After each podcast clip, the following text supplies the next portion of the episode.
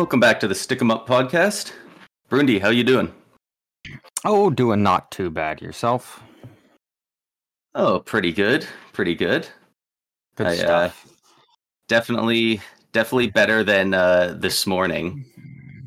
The uh, the news about uh, Vasilevskiy going undergoing uh, surgery for his a herniated disc in his back. He'll be out for eight to ten weeks, which uh, Yeah, did that- perfectly lines up with my trip to Tampa, which sucks. But Did, did that injury happen recently? Because that kind of came out of nowhere. Um, so he did say that uh, he had quite a few injuries dating back to around game 30 of last year. And he did say he didn't say what they were, but he did say uh, some of them were localized in his back. So I'm wondering if he was trying to avoid surgery and then maybe leading up to the season he kind of tweaked it again and finally went fuck it, I, this just has to be done or something like that. Yeah, because it's not I- very often you see guys elect to get surgery, you know, just as the season's starting to come up. So I feel like it must have been something that he thought, you know, was was going to get better over time, and uh, he could kind of just heal on his own. But yeah, he must have tweaked it, and then Yeah. He said he was going to be doing a good amount of rehabbing in the off season and said that he was hoping to start the season better than he was last year at the start of this year. So clearly this wasn't uh, planned by him at all. You know, it just one of it's just injury things, you know. Stuff comes well, up. it's it's also the like the first time in whatever four seasons where he actually had a shortened off season to really just rehab and get better. Like he never really re- had that opportunity as much. Yeah. um, when they were going on their cup runs every year. So yeah, so you must must have just tweaked it in practice or something. But hopefully, uh, he can come back. You know. s- As soon as possible, but also come back when he's going to be in in top form. Yeah, he uh you you just got to hope that he comes back, you know, the same that he was. Obviously, it always sucks when somebody gets absolutely derailed railed by injuries. Um Yeah, I think it's rather underrated how important that for some of these guys that rehabbing uh or rather, you know, being healthy and not having to rehab, how much that can help them in those off seasons. Because I know Stamkos, like uh, I believe it was the off season of I want to say 21. He said uh, that this is the first off season in like that was the first year in like eight years where he just got to train. He wasn't rehabbing any injuries. He was good to go, and he was just practicing. And he went out there and put up 42 goals and 106 points that year. So yeah, I yeah. I can- think uh, can underratedly not having to rehab injuries. You know, you get to actually not just make sure you don't decline, but you get to improve if you're not doing that. Exactly right. Yeah. So what do they do now for their goaltending situation? I've seen rumors um, that they're going to maybe take a chance on Martin Jones, who it's kind of looking like he'll be uh, placed on waivers by Toronto sometime soon. So there's a lot of rumors swirling that that Martin Jones might be a guy that Tampa Bay looks to. I, I would not hate that. I would not hate that at all. Um, earlier today, the same day that this happened, Spencer Martin went on waivers, and Yeah, he Vancouver he was our- on waivers. he was Vasilevskiy's backup for a couple years here. Um, so it might be interesting to see him come back, but I definitely feel better with Martin Jones in net compared to Spencer Martin, probably. Yeah, Um, I would I would think so. Just in terms of like having that experience and um I mean both goalies did struggle last year, but Spencer Martin's never really Yeah. been able to put together, you know, He's never been a starter. of Like Jones yeah, has. yeah, exactly. Um, another name that I've seen people kind of throw around is Dan Vladar in Calgary. Um, Yeah. You know, making that work might be a little bit tough because I mean he's he's got two years left and he's making two point two. So you know, I think Tampa would have to figure out how, if they can make that. um, money work. But again, it's also tough, you know, bringing in a goalie like this now, um, you know, on a contract that extends more than just this year when they're they're trying to figure out money to sign Stamkos and um, I mean, Cal- I mean, we know Calgary's trying to trade Vladar. Like they've already said that you know they want Dustin Wolf to start on the with the Flames this season as he should be. Like he should make the team. Absolutely, you can't you that- can't have him not at least be getting thirty starts this year. He's got to well, play. But they have said if they can't get a Vladar trade done, Dustin Wolf's going to have to start the season in the minors. So I, I don't, don't, know if I can see a situation where Tampa can take the Vladar contract. That's kind of what I'm thinking, but it's also, I mean, that's kind of the only goalie out there right now. They, they could take a swing on who you know can be a, uh, not like a legit starter, but a guy that can can put up a lot of wins for you until Vasilevskiy comes back. Whereas I think yeah. with you know Martin Jones or Spencer Martin, you're you're kind of taking a big risk and hoping that it it pays off. And I think if you get a guy like yeah. you know Martin Jones or Spencer Martin, you're probably getting like you honestly might even be able to get like a 12 and 3 record with them while Vasi's out, but then you're, you know, you're you're still getting like a 870 save percentage and like a a 3.0 goals against type of thing. Like it's it's going to be the team's going to have to really yeah. do all the heavy lifting with with one of those guys. I think as much as I like Martin Jones and Spencer Martin, I don't see them, especially in the Atlantic Division as well, um, to really be able to actually like carry the team if the team's struggling for a game. You can't get that from them. Yeah, and uh, I'm currently just sorting by news and uh, googling Brian Elliott, just seeing if he's done anything yet. Uh, I don't even know. I don't even know looks what he's like, doing anymore. Looks like he's still a free agent. He hasn't said he's retiring, but it's it's possible we bring him back just him. because he's been around, but um, definitely hasn't played well enough that we'd want him to be our starter. Um, yeah, exactly right. We've got Hugo Alnefelt in the AHL, who has been really good. In he was pretty good two years ago, and he really took a step last year. I don't know if he's ready for the NHL, and he's pretty young. I think he's like 22, 23. Okay. But he looks like he's going to be, at the very least, a serviceable backup. It looks like he's going to be the backup of, for the future for Vasi. Mm-hmm. So it might be neat to see him be able to slot into quite a few games and get a couple of reps under his belt. Um, well, I think if you know, I mean, if if they can't go out and find anyone, he's probably the guy that you know gets the call. Maybe he, who, who's their other like who's their current backup now, just in general. Uh, I think it. Well, so last season it was Brian Elliott, but yeah. he is with they let his uh, contract expire. Uh, I believe it was Johansson. Oh yes, that's right. Yeah, yeah. yeah. Uh, so I mean, if you if you take him, I honestly hadn't, hadn't heard much about him before that, but yeah, I think I believe he came from. Did he come from Edmonton or was it uh, Colorado? Johansson came over from. I, I saw a lot Colorado. of people. Yeah, I saw a lot of people from that were fans of the team that he came from saying that uh, they're surprised Tampa's taking a swing on him because he didn't look great, which uh, doesn't yeah, give me a ton of hope. With, he was with Colorado, yeah. But uh, yeah, maybe if he splits some games with Alnefelt, you know, maybe we try and squeeze in some other guys or we pick somebody up, you know. Mm-hmm. All realistically, all we have to do is we you you can aim to go 500. You try and not have more losses than you have wins in that time when Vasi's gone, and you're good. Mm-hmm.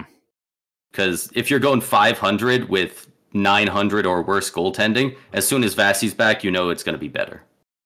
Yeah, exactly. It's it's basically just holding off and trying to at least stay afloat until Vasi comes back, and then you know that things are going to turn around quickly. Yeah. Hmm. It's it's an interesting, you know, decision Tampa has to make now. They've never really had this uncertainty when it comes to their goaltending situation in the last little while. Yeah, it's especially because, you know, generally not only has Vasi been an absolute Iron Man for the past six years at this point, but you know, McElhinney was good enough that if Vasi was out for a week, he could pick up the slack. Elliott, up until last year, was that good. You know, we we never had a great backup, but they were always good enough. You were never But- paying a backup more than league minimum. Yeah, That's how I, they I save think it. Elliott was making nine fifty k and McElhinney was making nine hundred.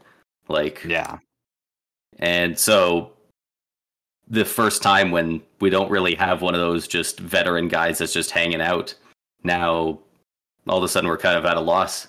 But you know what? Yeah. Maybe uh, there's there's a good young guy who could be thinking if I can if I get my foot in the door, I'll take a cheap deal to start 20 games for the Tampa Bay Lightning and that could really prove something for myself for the rest of my career, you know? yeah. because right now Vladar is kind of in no man's land. But like, you know, could you imagine if uh, if he decided to, you know, get uh, bought out, or uh, I don't think he'd fully go Zadina route and like bet on himself by uh, terminating the contract for it. But I don't think the Flames know? would. I don't think they'd want to take on that, that cap casualty. yeah, Like they're bet the Flames would rather just put him on waivers and see if someone claims them. and you know what? Maybe uh, maybe that would be uh good for for Tampa if that happened. You know, if nobody claims him, and then because what happens if he? I guess if he goes through waivers, he's not a free agent. He's just he's just Yeah, in the just AHL, goes- right? Yeah. Do you know what happens to his cap hit down there? Is it like half? I'm not fully sure. I think I think it may depend kind of on details On the contract? I'm I was gonna say I think it might be different contract to contract. Yeah, it's, I think in well, I know in you mean he's on a one way deal, which I don't know fully how that works, but I know with two way deals, it's like if you play in the NHL, you're making X amount. If you're playing in the AHL, you make Y amount, and they're they're very different um, values. So I'm not sure how it works with guys that are on one way deals and making like you know over two million dollars a year type of thing. Yeah. Yeah, it'll Um, be uh, it'll be interesting to see. I'm I'm kind of hoping they go out and pick up somebody and don't just try and do it from within. I think it could be all right from within with uh, Johansson and Alnefelt, but I I'd like to see them take a take a chance on you know some dude who's willing to take a two way 900k 950k deal for one year. I think if a trade doesn't happen, they're probably going to take like a like a Spencer Martin or Martin Jones type of thing.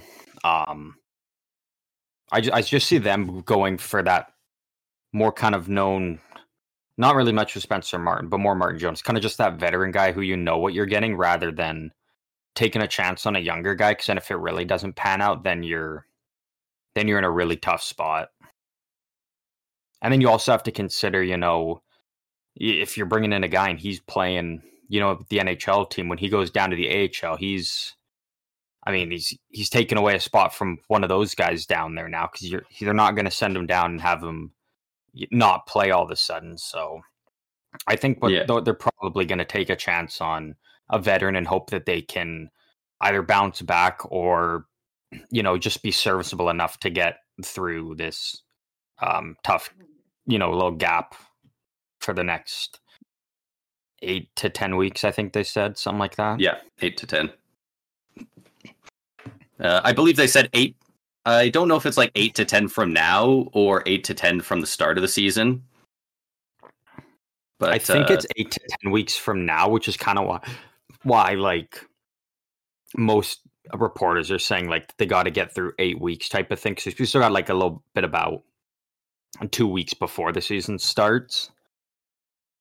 But but again, with rehab, like it, it could you know be quicker, could take a little bit longer. It's you know it's it's never in an, an exact known amount of time. yeah, but- and uh, Something to keep an eye on. so Mar- with uh, regarding Martin Jones, he's uh, he's with Toronto right now, currently, right? Yeah, and in training camp right now, they they they have him with the kind of their AHL squad. They've now kind of broken up into their their different groups, and he's with a lot of their AHL guys. So it's kind of looking like he'll, you know, be going to the AHL, and he'll have to be placed on waivers to do so. Right. It's also another guy, actually. I believe he's with Buffalo again. Is Aaron Dell, who I think he's on a PTO with them right now. So if it doesn't work out with Buffalo, I could see him maybe being a guy that uh, that Tampa looks to. Yeah, I would. I would absolutely uh, see if he uh, he could uh, kick tires on him and see if he could try. And it, it would be a Can you- deal. Yeah, Oh, he's with sorry Columbus on a PTO right now. you're not allowed to give a guy a PTO and like they play in actual games, right? That's only like Yeah, no, yeah, like only practices and and stuff like that. Yeah, yeah. Because be like even even that'd be funny to year, see. like, he, he didn't like Aaron Dell only got four um NHL games played, really kind of three because he came in halfway through one. Um, but I mean, it you know a two seven one goals against a nine one three, um, on one of the worst teams in the league being the Sharks and an zero and three record. Like the wins aren't there, but the numbers actually aren't aren't terrible. And if you put him in a, in front of a team like Tampa, I think you you could actually get some pretty good value out of a guy that you could get for for league minimum. Yeah, I uh So there is options for him. There's there's a couple different routes they can take. Yeah, I find it. Uh, I find it funny that because you know, obviously with Vasilevskiy being a top goalie in the league, uh, you know, as with every player in the league when they're high up, you know, people find a way to criticize one way or another. Um, Yeah. and you know, you know, st- things like Draisaitl being a power play merchant, you know, that kind of thing.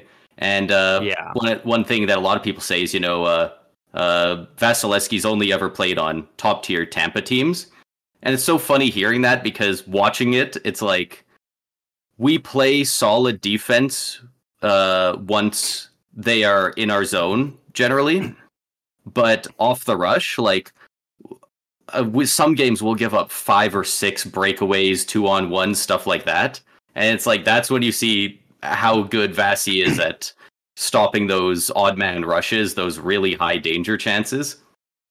So yeah. I that it you know if you can have one of those games where that doesn't happen too often, it'd be fine. But like the amount of times last year where we would uh, be playing Brian Elliott and they we let in five goals and one of them's on the power play and the other four are breakaways and it's just like man when you don't have Vasi in and they're getting breakaways nonstop it's uh, kind of brutal.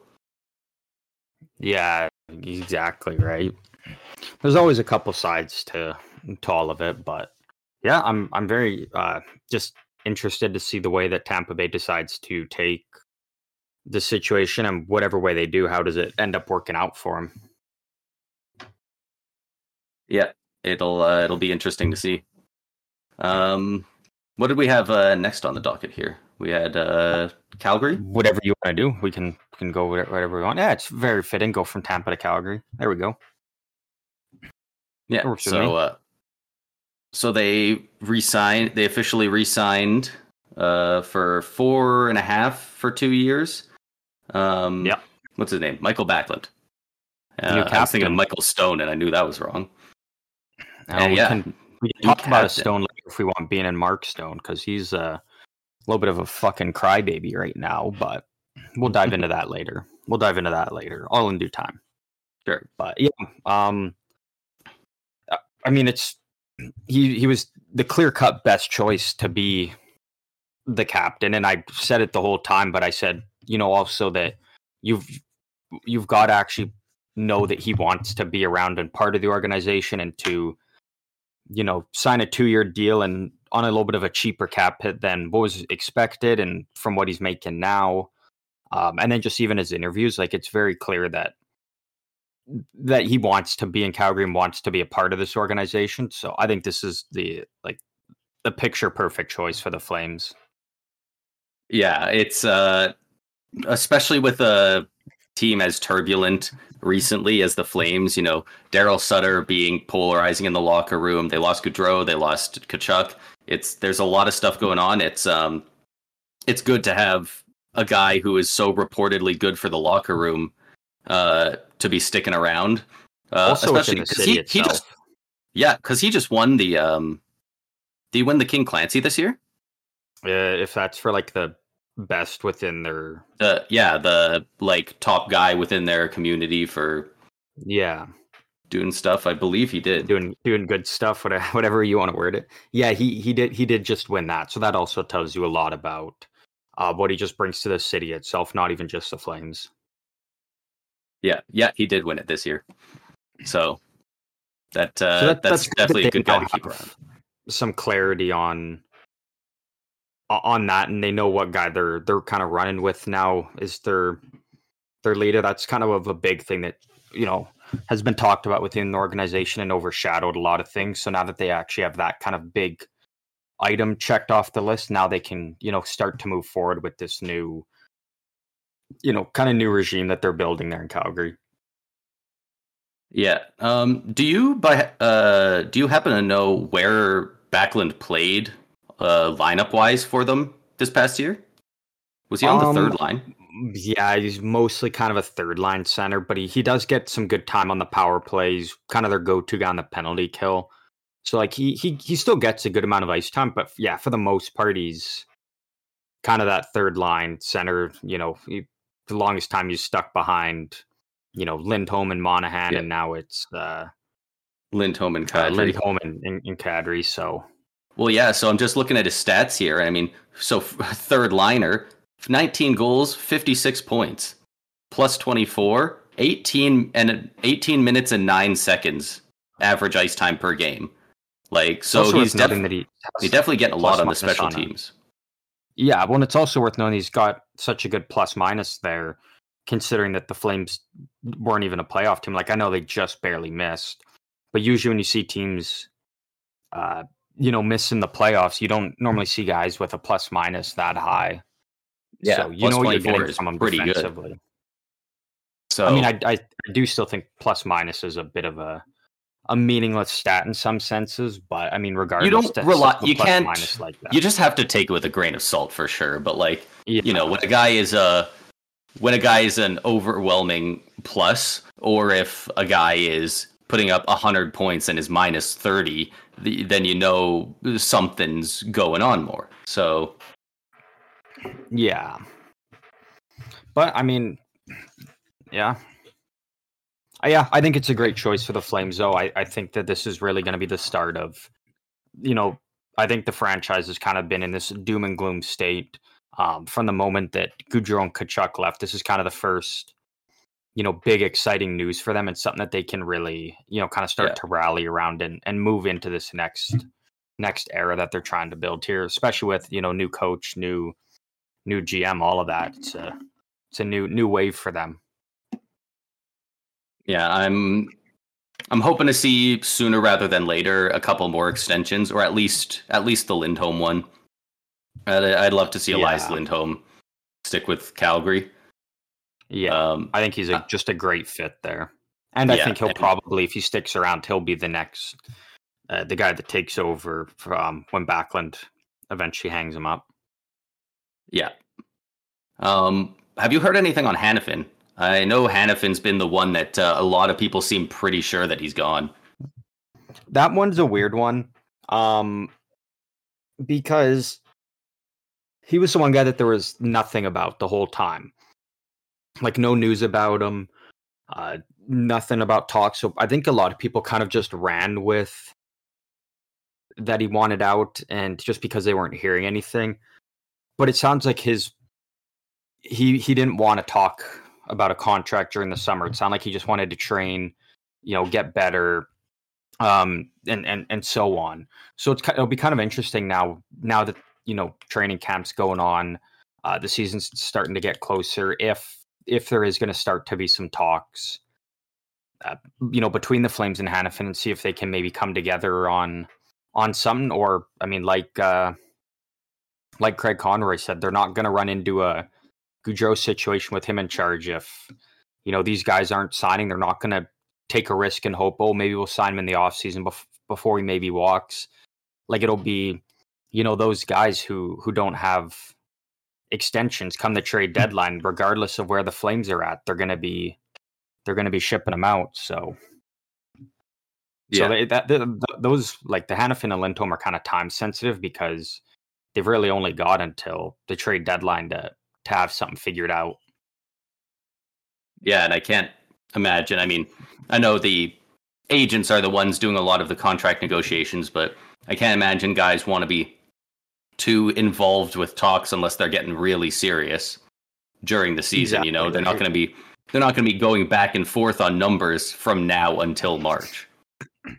Well, it's even like you know when you look at um, Anthony Duclair in San Jose, like he's on, you know, the final year of his deal. Um, he has already said that he is, um, he he is open to staying in San Jose long term. But I think the Sharks are kind of just like waiting to not only see where he kind of slots into the lineup, but if he's a good fit and whatnot. But uh, Duclair actually does volatile player. when he sure. represents himself as well. He doesn't have an agent, so you know, Oh, wow. talks, it's it's going to be straight between the Sharks and Duclair. There's no no middleman or anything. So, That's um, that's pretty rare in these in this day and age. Not a lot of guys right? do So, I mean, if the Sharks want to stick around, then he's, you know, he can hop right into talks just himself, and you know, go from there. And I think it makes it a little bit easier on him, maybe negotiating, uh, you know, these these talks when you don't got to worry about your your agent getting a certain amount. Like you know, you're you're just negotiating for yourself here. You're not doing it for for your party or anything type. So Right. You know, I But, uh, yeah. A little bit of me wonders if that's um if that's uh, a reason that he's bounced to so many teams over the years. Because well, he only started doing it recently. Like I Oh, think he, I think he just represented himself for his last deal. He signed over with Florida, so he really hasn't been doing it for for too long. oh, okay, Uh, but I mean, yeah, I think if if the Flames can get Lindholm and Hanifin signed, I think you kind of got your your whole core that you're you know running with now for for the you know ex- extended future. Um, and if yeah, if they can't figure out something, then you know they're just gonna have to, regardless of how they're doing, they're just gonna have to rip that band-aid off and um and, and start to add other pieces and to kind of replace what those guys bring. yeah. And um, right before we move on, I'm just gonna throw out there, uh, Mikael Backlund played his he's played his entire career with the Calgary Flames, and Yeah. uh, he's got 908 games played. So, assuming he plays the majority of the next two seasons that he signed with Calgary, he'll hit a thousand games played only with that club. He's at 185 goals, so he'll hit 200 surely if he plays enough games. He, uh, he's eight points back from 500 points, so he'll hit that. Pretty pretty solid little career he's put together here in Calgary. That's uh, it's good to see. Yeah, yeah, it, that's it's huge for Calgary, and it's you know gonna. He's still got a lot of big moments to have with that team, so it's and it's the perfect place for him to, you know, hit all those milestones. one of those guys that's stuck around with one place long enough that uh, even though he's never been, you know, that that superstar or game breaking talent, you you start wondering once he's done, you know, does he come back as a coach, assistant coach, a GM? He's just he's been here for so long that uh, Yeah, exactly right. could definitely see it. Yeah. Uh, but aside from that, what what else did we want to dive into? There's not a whole lot. Like a lot of it's just kind of preseason stuff, and you know, teams aren't doing anything crazy, or they're just kind of figuring out Yeah. their their lines and and all that kind of fun shit yeah, right now. a lot of uh, a lot of goofy games right now in I think we only the in the have two more preseason. things to kind of talk about. I think Yeah, you I know you thing and I said you had something, and then we've got uh, we've got the EA Sports ratings. Oh yes, that's right. Yeah, that was the other one. Yeah. Um, we we, can we can do this when I got here first, uh, just because it's not as long. Um, I don't have the full list. Um, but I I I, ju- I have kind of the the big highlighted ones that I I took away from it. Um, so recently, the uh, the Athletic, um, which is you know quickly growing but also kind of slowly dying um, due to layoffs yeah. and whatnot. But the the Athletic is basically the subscription based um, news source for kind of all things sports. And one of the big things they did uh, to at the start of this season was they took 51 NHL players and they asked them what rule changes if you could if you could make one rule change in the league, what would you choose? Mm. Um, yeah, so I, uh, I saw a highlight of this, but I didn't. Uh, I didn't actually end up going through. I think I saw like one or two of them. Yeah, and, and there's a couple good ones, and then a couple ones that are don't make sense. But um, the the the big one. This was from both Johnny Gaudreau and Jack Eichel. Uh, this one I think everybody agrees with. They wanted to get rid of the shootout and just have it be um, three on three overtime until someone scores to win the game, which I think everybody in the entire world agrees with that. Nobody yeah. really wants a shootout to stick around. As as cool Any, as it can be. anybody be, who watches a lot of games, you know, the people who are watching upwards of forty games a year want this to happen. You know, the only people yeah. left advocating for it are the people who only catch the highlights and you know they see they see a sick goal every once in a while in the shootout and they're like the shootout's just fun. But in reality yeah. it's it's a very deflating end to a game that you've sat there watching for 60 minutes of play and then the overtime as well. So yeah. Yeah. it's it's got it's it's because i remember maybe i don't even know if it's as long as 10 years ago when this movement of people wanting it to go the shootout to go away started uh, like gaining a lot of traction. But now it's like it's just like accepted as almost fact that like if you're a hockey fan 99% of the time you're going to want this rule change. Like it's it's pretty well known at this point. So I, it really only seems like a matter of time before it actually gets changed. Maybe with the next yeah. cba they'll say you know what? We're changing some rules too I think as long Hopefully. as Gary Bettman's around, the shootout's not going anywhere. Well, you know what? It's going to have to be post Gary Bettman. Well, you know what? Whoever comes in after Bettman, that's an absolute layup. You come in and you say, "Hey, guess what? We're getting rid of the shootout," and immediately you're starting off on a good foot with everyone. Yeah. So you know yeah, what? Exactly. That's uh, that's just a layup for the next guy if that's the case. Which yeah. hopefully the next guy comes sooner rather than later. Yeah, um, this next one I don't really agree with. I can see the reasoning behind it, but I I don't like it. Um, Josh Morrissey of the Winnipeg Jets said that goals should not end power plays. Meaning, if you're on the power play and you score, you're still on the power play, mm. and that um, other player can't leave the box. I don't like that. Um, I think it's fine just the way it is. If you're on the power play and it's only a two minute penalty and you score, it's done. I I'm fine with if it's a five minute major. It's it's a continuous power play. Um, because Vegas obviously doesn't know how to I, handle that. I do love but, that trade off of like if it's just a penalty, you know, you get one goal, that sucks for you, and now we're moving on. But I really do like the if you do something egregious enough to get five minutes, then you're SOL. They can pepper you for as many as they want. Exactly. And the reason I think this one will never happen is because there's always so much like controversy around penalties, especially, you know, we see with like with players mm. diving, like a Tim Stützle, you know, or even just like true. tripping ones that happen. Like teams and fans would be like irate if a garbage phantom tripping call happens and then the other team puts up three goals in that two minute power play. I, I hadn't even considered that. Like, that can happen. That's so a great I think point. There's, think there would just be too too much um, backlash on that. So I don't ever see that happening. I think it's fine just the way it is. Yeah, that's definitely that's definitely a good uh good way of putting it. You really laid it out well there. You know, it's it's just there's there's too much scoring now, and the power plays are especially so deadly that it yeah. you know it would really suck if the entire game got changed off of one tripping call, especially if it's like uh, you know, not a real call or you know, a phantom exactly call, you know, some, right. something stupid or controversial in any way. Because God, does it suck going online after you know you watched a good hockey game and all anyone talks about is the refs. It's like, yeah, man, a guy made exactly, a sick right. earlier and nobody's talking about it because somebody got screwed over.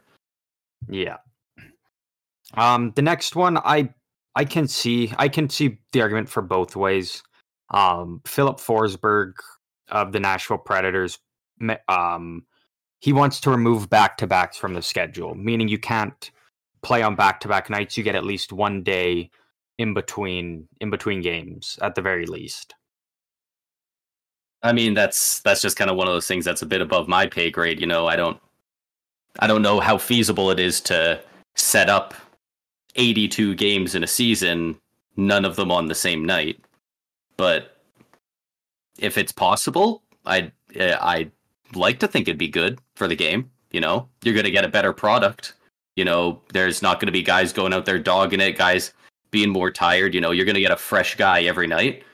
If it's logistically possible, it would be good, but I don't know if it is. I think that the, the thing is, is I don't ever see this happening only because um the, the NHL has implemented so many things. Like they do have the All Star, you know, weekend, which you kind of lose about four, four or five days from that. Um, you know, you've also got if the Olympics. I mean, that doesn't really affect the NHL, so that one doesn't matter. But even what they're starting to introduce for teams is once during the season, teams get like a, a bye week, so they've got a whole week off of no games. Whereas if you remove back to backs, all of a sudden you're not going to have that you know whole week off that that teams get. So, right, I, I don't know, and I also see it like I'd love to like know what sense. the players think of that. If like yep. you know, if yeah. they pulled the players, would you rather have this one week off or would you rather never get double gamed in two in days back to back? Like I'd love to know yeah. what the voting on that would look like. Yeah, exactly. And I think a lot of guys would prefer, especially when you like, you know, if you're a team from the the East Coast and you're going over to California and doing that road trip, I think they a lot of guys would rather just you know go, you land games one and two of it, whatever. Teams who play yeah. one day off and then you play that, uh, the third team, and then it's you know you're you're gone and on your way and you're you're heading yeah. back home rather than yeah you land you on know, Monday and you play yeah. the Ducks. Tuesday is the Sharks, and then Thursday you play the Kings, and you get the fuck back home. Like, yeah, it uh, that that second game there might suck, but you know maybe maybe the guys like uh, having the road trips overall be shorter because of it. Yeah, exactly right. Um, I mean, th- this one, like this, this one doesn't really matter too much. It, it, doesn't affect the game at all or anything. But Clayton Keller just said that there should be no dress code on game days, which I, am indifferent on. Like that, that can go either way. Whatever the players want, um, I say just let them do what they want. Yeah, I uh, definitely don't think there should be dress codes. Just because I think that means if there is a dress code, it's because the guys want to and they want to be like, we're, you know, let's uh, all the boys dress up together. Like, you know, if uh, if all the guys are like, we don't we don't fucking care. Like, then they shouldn't have to do it. But if all the team, you know, wants to, you know, we show up in our uniform the same way, way we, you know, go out onto the ice kind of thing, then, you know, it'd be cool to see teams kind of, it just give every team a little bit more of an identity. Yeah, but I, I, and I think if you do it, I almost feel like you have to go the route of like, if teams and players can decide as a team, you either got to decide either we're all doing it or like none of us are type of thing. Because I think it would just be weird if you know, you've you've got one guy coming in with his suit and all, and his teammates behind him in shorts and a t-shirt type of thing. I don't know. I think that would just it'd be a little know. goofy, and I think it's I think it would just be more important to just have it be a collective team decision and be like we're either rolling this way or this way. There's no, you know, half in, half out type of thing. I think I think it's uh one of those things where it's just uh, you know so many young guys, you know, you know, especially our our age, don't care about doing that kind of thing, and some of the older guys that are still around might just be you know this is how it's always been. So you know this is how we do it. I I wouldn't think it's that weird if you know if you know Crosby's going into the room in a suit, but uh, they got you know Brayden Yager going in in his in his jeans and band T-shirt or something. I don't uh, I don't think it'd be that weird, but oh, I just like the idea of it being a collective team identity type of thing, and you're all you're all kind of rolling yeah. on the same page. But I, in my mind, I see it as a win-win. Either the team gains this identity of all doing one or the other, or everyone does their own thing and they all kind of get their they all get that feeling of a little bit more individual identity. Hmm. Yeah, I, I, I can I can see what, what you're saying. Hmm. That's uh that's an um, interesting one that he uh they mentioned. Th- this next one, I I like the idea of it, but I firmly believe that it shouldn't ever happen. Um, but Tage Thompson says that kick goals, so basically kicking the puck into the net, should be allowed, which I like the idea of it, but I don't think that should mm. ever um, become a rule. Just because then, even if you make it kicking it like legal, you still got a whole bunch of gray area you have to cover. Of okay, what well, what's the definition of a kick then? Like, can guys, you know, just full on as hard as they can boot it? Because that, like, then I think you're just running into a lot of potential injury risks for you know guys yeah. getting down blocking shots in the goalie and like if and but but then it's tough then because then yeah you could be like well if it's like right there and you give a little bit of a tap that's fine but then you know re- refs always call stuff differently so then you're going to run into controversy of of now like oh well look they allowed this this kick the other night but now tonight this yeah. kick wasn't allowed like what and and then it's just a whole yeah uh, i mean it's already a whole thing with that with the whole kicking motion thing now but uh personally i think the exact opposite I I am so sick of oh he was stopping so it should be a goal. Oh kicking motion it's not a goal. You know what? If we're worried about the health, especially of the goalies with kicking, it's always a no goal. If the puck goes off your foot for any reason and into the net, it's a no goal. It can't go in off your foot. Like, but yeah. but what if it goes in on accident? Then it was an accident and he didn't mean to score. Who cares? Like, you know yeah. what? Just just take him out completely and you know what? If it bounces off his foot, try and get your stick on it and poke it over the line first, and then it'll be a goal. Like yeah, like there's I think yeah, there's just so much much gray area with it that just can't.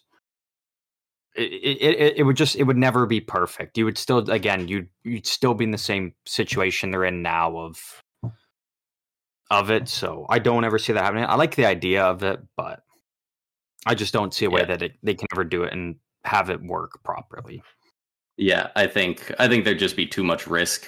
Uh, I do I do get where he's coming from, saying that like you know it's a skillful it's a skillful move to be able to kick the puck in the net. I mean, you're it's way harder to kick it in the net than shoot, right?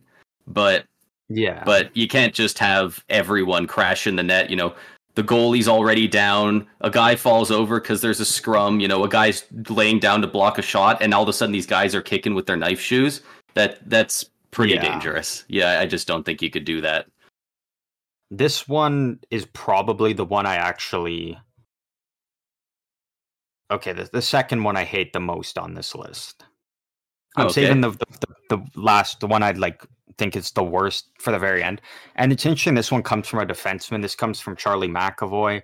Um and his proposed rule change is you can't ice the puck on the penalty kill. So like if you're on the penalty kill, you have to treat it okay. just like you're five on five.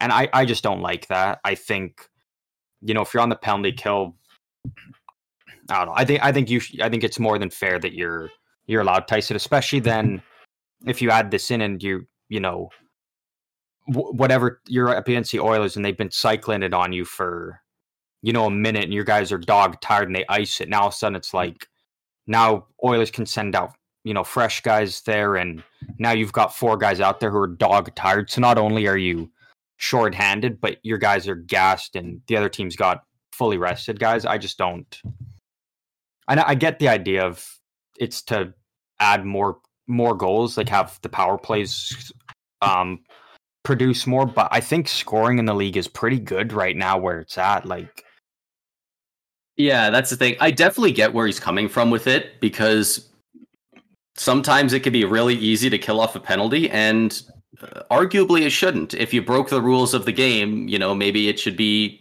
it should be hard. Maybe you should be dog tired. I would like to see some sort of hybrid thing. Maybe maybe they make it so icing is still a thing, but when you're on the penalty kill, you only have to get to the blue line instead of the red line. Or even like if they make a dotted line from where the hash marks are across the ice. And you just have to get halfway past you have to get past the the in the zone face off dot and then you can ice it. Mm-hmm. So you can't like grab it in your corner and throw it, but you only have to go what it, what would that be? Ten feet forward and then then you can ice yeah. it, something like that. Or even if you I could someone you see something like that, like it, but I don't know if the league needs it. No, but in, you could even do something like when you can ice it, but you can't. So you it can't hit the boards or something.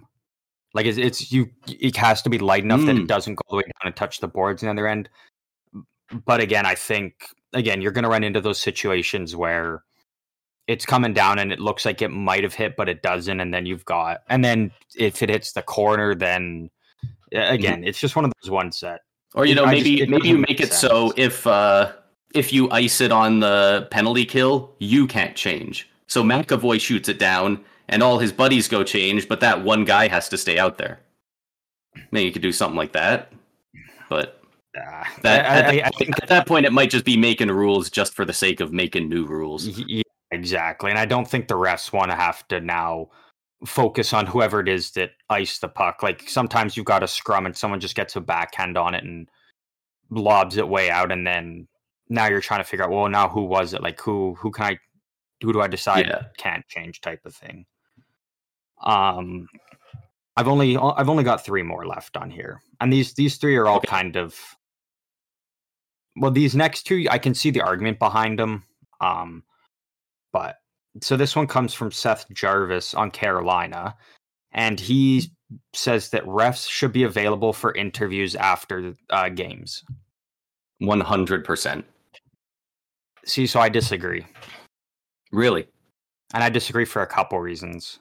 Okay. Um, the first one being if you implement this rule, you have to pay every single ref way more money because it, if the refs are are going to have to be subjected to interviews and the bright lights and stuff like the players, they need to be compensated for that. Um, and secondly, we're already running into a era, especially in like youth hockey right now, where finding refs is super hard. And the NHL is eventually going to run into that problem because there's not as many up and coming refs. Um, so it, it could eventually become something that's pretty easy to get into just due to being such a small field. And I think having that of, you know, if you're a ref, you're you're forced to now do interviews and uh, have all the bright lights on you. I think that could, you know, potentially scare um, a decent amount off from from doing that because they want to just ref hockey because they love the game. They don't want to get caught up in all this interview stuff and and being forced to do all that. So I don't I, think I, see the idea. I don't think it's like, fair to give the refs that when they don't give that to the players, though.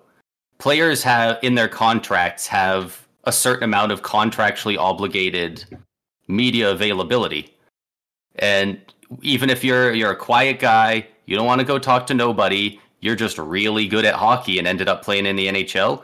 You got to go do those media availabilities because that's just how the NHL is. You got to put yourself out there a couple times a year at least.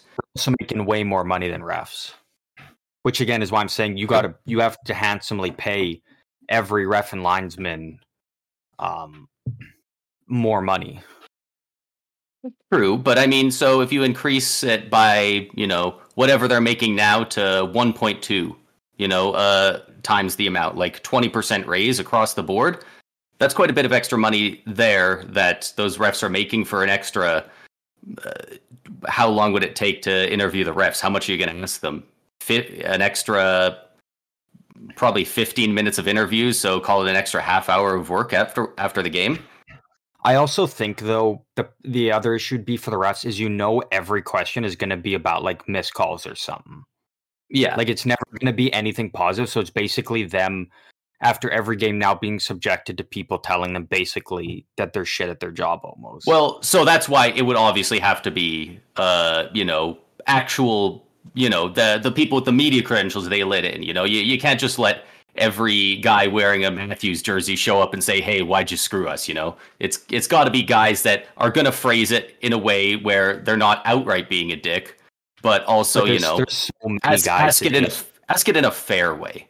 And if if the guys are so not going to do that wouldn't do then that. you you fire them and you get new guys in there that aren't going to be like that. You know.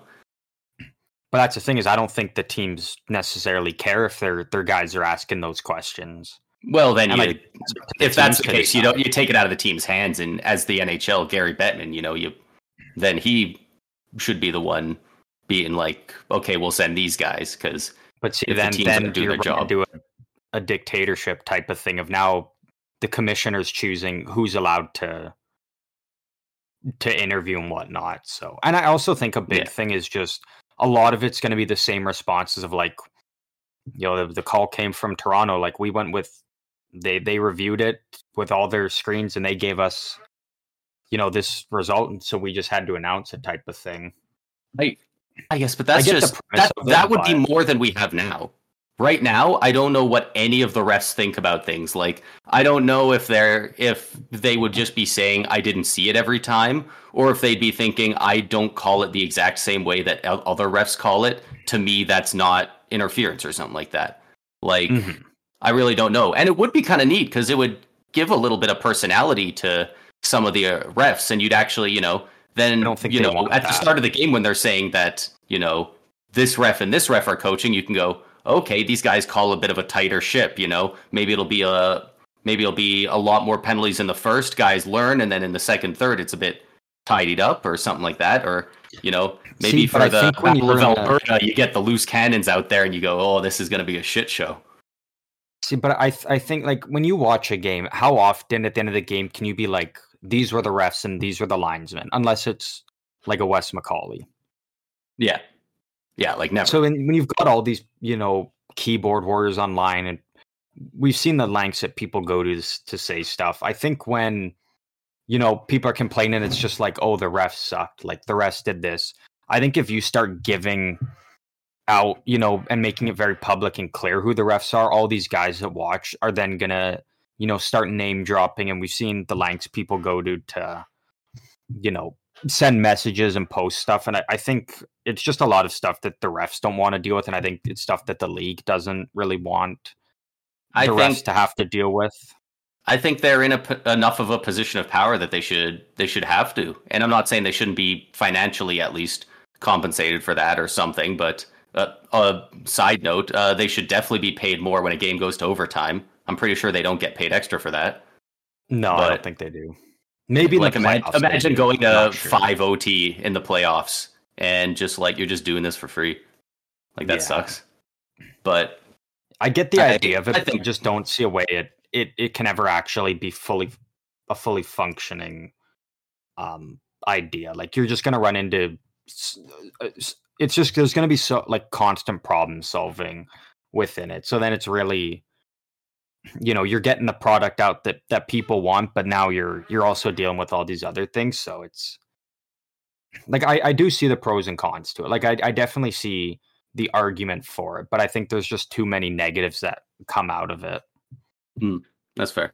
But that's not the first. It wouldn't be the first time the NHL's done, you know, something like that. Yeah. They Um, they make questionable calls all the time. Looking at George Parros being in charge of player safety. the the second last one I have, it's it's it's very fitting that it's from Sidney Crosby. Um, his one was bring back the red line, basically meaning you can't make a pass across center ice. Which okay. I I it, I mean I can it, it's never gonna happen because the NHL loves those you know big long stretch passes for breakaways and whatnot. Yeah. But I see the premise of it. that Crosby wants that.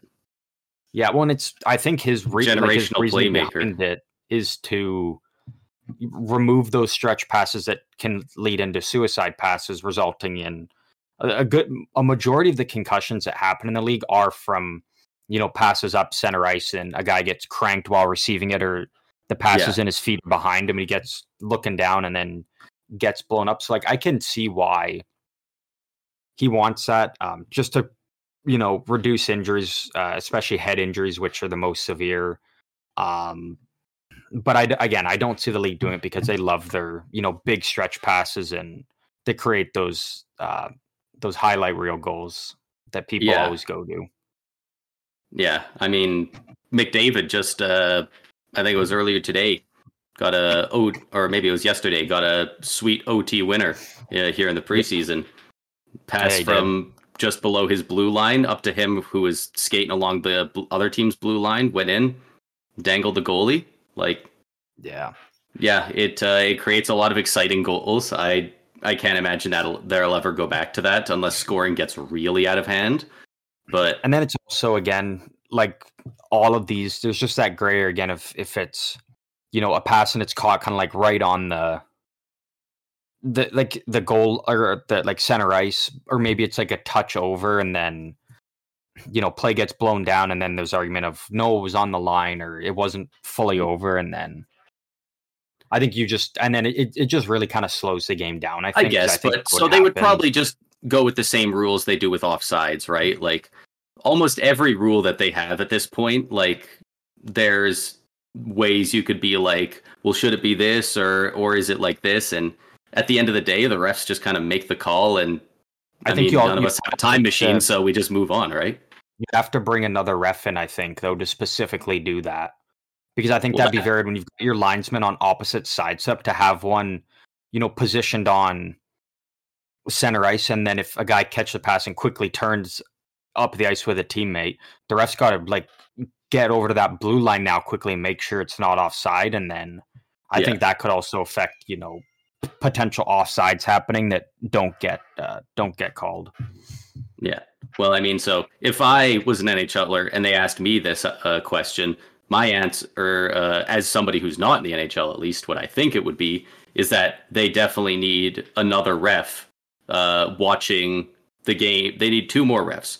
One watching the feed that we are all watching at home, and one that is watching from up in the maybe not up in the press box, but like in a eye in the sky type view where they can see more. And Yeah. they they both have a phone down to the penalty box and you know, this guy goes, "Hey, I saw this watching the feed that millions of people at home are watching. People are going to be pissed because you missed a high stick on behind on the play." And you say, "We're we're rolling the clock back 20 seconds and this guy has a 2 minute." And Yeah, I never see that, and because again, I think then you just really,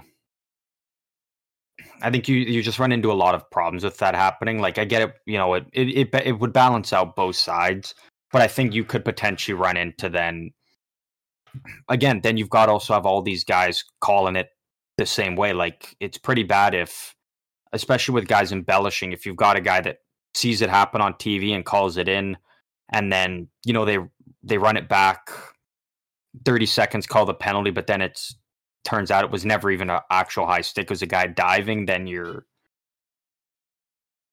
Uh, but then, so refs make wrong calls on the ice all the time. You know, that's just human error. That's going to happen. But I think I think it would do a lot more good for the game than it would hurt. And you know, maybe maybe make a small list of rules they can't call uh, if the ref missed it. You know, you could give them embellishment. You know, uh, the things like the misconducts for, uh, you know, saying something to players. You know, maybe the they heard is, is if- wrong on the broadcast or something. But but the thing is is if a guy in the sky sees it and calls it then the refs have to actually pull out the ipad and review it to be like this guy it was a high stick we need to see if the other guy was embellishing or if there was no high stick and it was just embellishing well, they don't have to. Re- they don't have to review it. The other guy's a ref. If you have the ref in the sky, he's a ref just as much as the guys on the ice. I But think again, if, it's- one- it's if one ref makes the tactical when you're- call, then it goes. when you're further away like if you're up close it's one thing but i think if you're watching it from afar it's it's Mhm. i don't know because I, i'd be pissed I, in my my mind, was- they've already reviewed it on the iPad. Like the guy up there, as soon as he sees something, he doesn't just go, "Oh, that's a penalty." He like he like calls down and he's like watching on the iPad, and by that point, he's already watched it and reviewed it. I just think that would get old though if you're watching games and it's, you know, because it would probably happen quite often that, you know, they have to blow the buzzer and be like, now we got to I think you just it's a it's bad for the game if you're running into situations where you have to keep moving the clock back and adding time back on. I think it just kind of slows the pace. You of the would game you would one hundred percent need to have a limit on that. If it happened more than twenty or thirty seconds ago, it's out of our hands, and it it happened a while ago. You can't you can't be like three minutes ago this happened because that, it- that would be so enough time to get it on on the iPad and actually fully break down what happened and make a definitive call. It's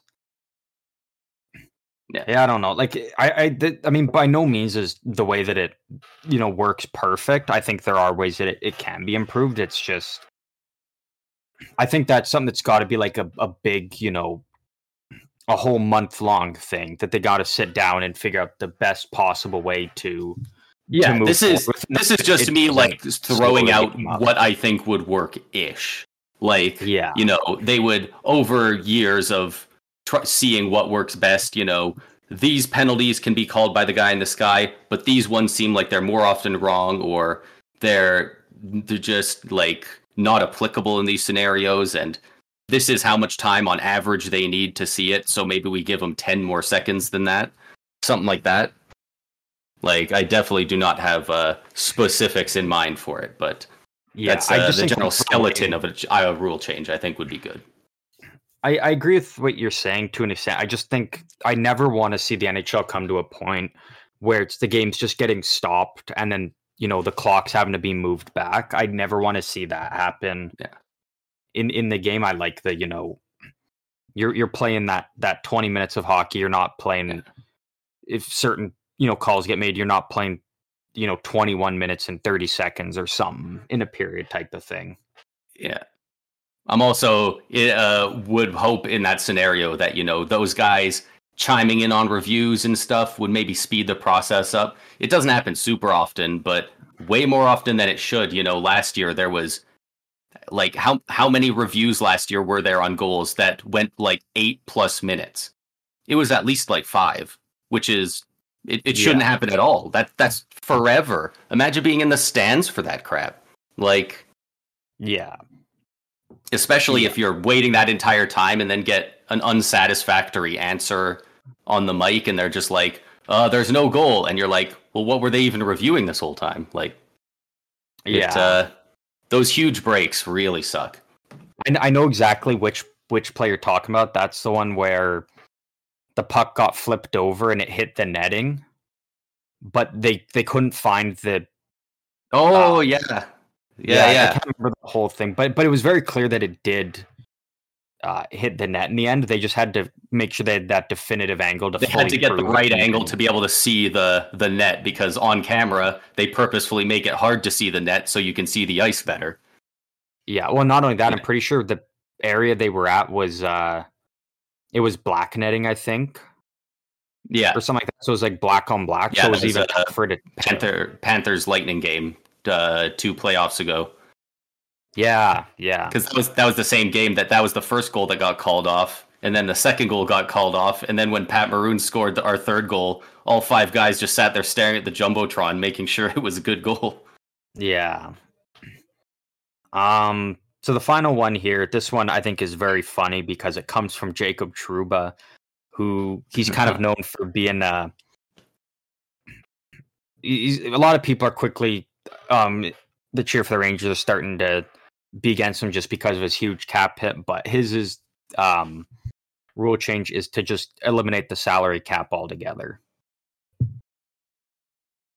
I've heard so many sides to this one. Like obviously, there's two main sides. Either you want it or you don't. Um, I have no idea what the NHL would look like without a salary cap. Um, Yeah, I- get I get his reasonings behind it. He does actually make very solid arguments, and that being that the salary cap does prevent you know some players from getting paid what they're worth. Um, like I think in terms of what McDavid does out there, he should be getting paid way more, but he obviously can't because of the salary cap. And then it also just restricts players' movement. And uh, his last point was it makes like the NHL um, trade deadline less exciting compared to other leagues because again, there's you know certain movement restrictions. due to salary cap and contracts. But I mean, if you eliminate the salary cap, you're you're just gonna see, you know, all these players go to New York, you know, LA, Toronto type of thing and and get paid, you know, cuz those teams make a lot of money so they can spend a lot of money on players and then you just run into all all of these super teams basically. And then you've got teams like like Arizona and um, maybe even Minnesota that not a lot of guys now want to go to and they're like I can go here and get paid way more money and be in a bigger market type of thing. So I uh I I don't want to talk too much on this just because I don't feel like I know enough on the ins and outs to do it justice. But um the majority of people that uh, I personally uh, know have a lot of knowledge of like uh, a more in depth than a fan could get knowledge of how the NHL works uh, and people within the league uh, almost unanimously seem to think it would be a good thing, uh, not only for the players but for the for the league and like for the product. Um, if they got rid of the salary cap, I huh. I'm not going to pretend to remember, you know, because you know I've listened to podcasts where they talk about it, and you know they they always have one guy playing devil's advocate because you know the main thing is well, what about you know is Toronto just going to pay fucking every single good player and and have them all in one place? And uh, I honestly do not remember like it, I remember it being confusing as fuck. But there they had seemed to have very good reasons on why it wouldn't happen like that. Um, there was a lot of you know almost lawyer talk involved. I, I just think you could decipher. really run into those those scenarios where, you know, say I'll use the Rangers because the Rangers fucking love going out and grabbing any big name yeah, available. New York. But like, what's to stop them from, you know, going when free agency it's going to the top, you know, eight players and being like, hey, we'll pay each of you ten million for one season. I'll come here. Let's band together and and win a cup, and then you know you guys can can do what you want after that type of thing. So, Which to my knowledge, could maybe happen. To my knowledge, the MLB has no salary cap, right? Yeah. Um, I mean, so how does how how does it work there? Like, are are I really don't keep that close of an eye on the uh, Major League Baseball. Are there like super teams? Is it always the same five in the finals, or? I'm not hundred percent sure. I've only really been getting into watching baseball much, kind of within the last year and a half. Okay. Um, but like I I know that like the Yankees were super good for the longest time, and it it makes sense yeah. because they bring in the most revenue out of any team. So naturally, they've got you know Are they a lot still that they at that level. I feel like I I've I feel like I've always heard it like the Yankees have just been the best since uh, like every year that started with a one. Like before 2000s, they were just always the best because they always bought the best players. But like, I know they're just I, missing out I on the feel, playoffs this year. I was gonna say, I, I feel that. like I hear about more teams nowadays. You know, I hear about other teams doing well, and uh, not just the Yankees, which isn't how it's been for uh, quite a while. So yeah, I I don't know, but uh, but I definitely I get looking to get paid more at the very least. I also say the thing is though is so he says that the the salary cap, you know, um restricts players from getting paid what they're worth. So then um I'm trying to think of a good way to word. So then do you do you get rid of the whole RFA UF UFA type of thing? because it, say you're you're a player like Trevor Zegras right now, and there's no salary cap, the Ducks still own his rights. You would have to you would have to get rid of it. There, yeah, there's, there's no way guy's getting paid fairly if he can't go to a different team. Exactly right, but then so now, say you're, you know, Chicago, and you got Bedard, he could realistically in, in three years be like, yeah, I'm just leaving because I can go here and they're offering me way more money type of thing. Yeah. Well, you know what? So, maybe uh, maybe it's more of a arbitration type thing. You know, when guys go to arbitration and uh, you know this third party judges their value and then awards them the contract. Maybe uh, maybe young guys have that. You know, those it's are like one you have to get your next co- you have to get your next contract with the team that drafted you, but these other guys are deciding how much based on your first three years. But you that those are only one year deals. And I don't think with do- these players you can give it you can be like the arbitrator is like, yeah, you're getting, you know, six mil for the next three years or something. You could uh, like the arbitration can only ever work with with one year deals. And it's and that's because, you know, the teams and players go into that knowing, you know, we're gonna go back and forth on this, but then the day, it's only gonna be a one year deal and then whatever happens, you know, next year happens type of thing. Mm. Especially because I think you'd be irate if you were, you know, you watch this guy get, you know, eight mil for one year, and then all of a sudden you see a guy and he gets, you know, like a seven for four years, and it's like, well, I'd rather have that guy at, you know, seven mil for four. So I, yeah, I think there's just way too many. I don't think it'll ever happen. I think the NHL likes it the way that it is. You know, um, I, I mean, I you can make I mean, the they change look at the way it is because they're screwing over the players a good bit. I mean, yeah, but, it, it, did. that's I think it de- delivers a better, a better product. But I will say that it should be, you know, from start of the regular season to the very end of the playoffs, the salary cap exists. It's not just magically now gone in, uh, in in the playoffs. Yeah, yeah, they Or- definitely. I don't know why there's no play uh salary cap in the playoffs. That is so goofy to me. Yeah, or then you even do, you know, if I was the players, you can make the the, the argument be like, okay, you know, you sign your contract and say you're McDavid and you're making 12 and a half for the regular season, but come playoffs, you know, his salary increases by by this amount or something because there's there's no salary cap. So he should be getting paid what he's worth, you know, when he delivers in the playoffs type of thing. Hmm. But I, I think just being the salary cap is always in effect from start of regular season end of playoffs would be the best way Yeah.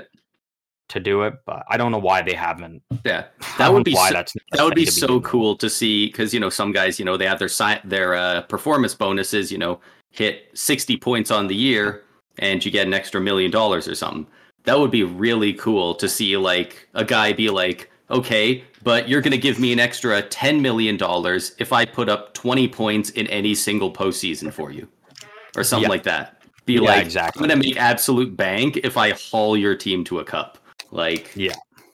that would, that would be really cool to see Yeah.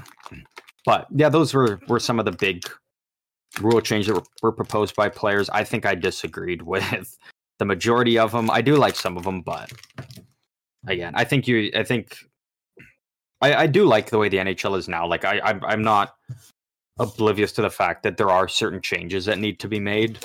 Um, but I, I think Yeah. we'll, we'll continue to see changes to the game over time, regardless. Like there's always going I to be. I think we're going to see a large amount when, uh, in two instances, when the next CBA is signed in the next few Actually, years, I got a rule. I got a something they should add.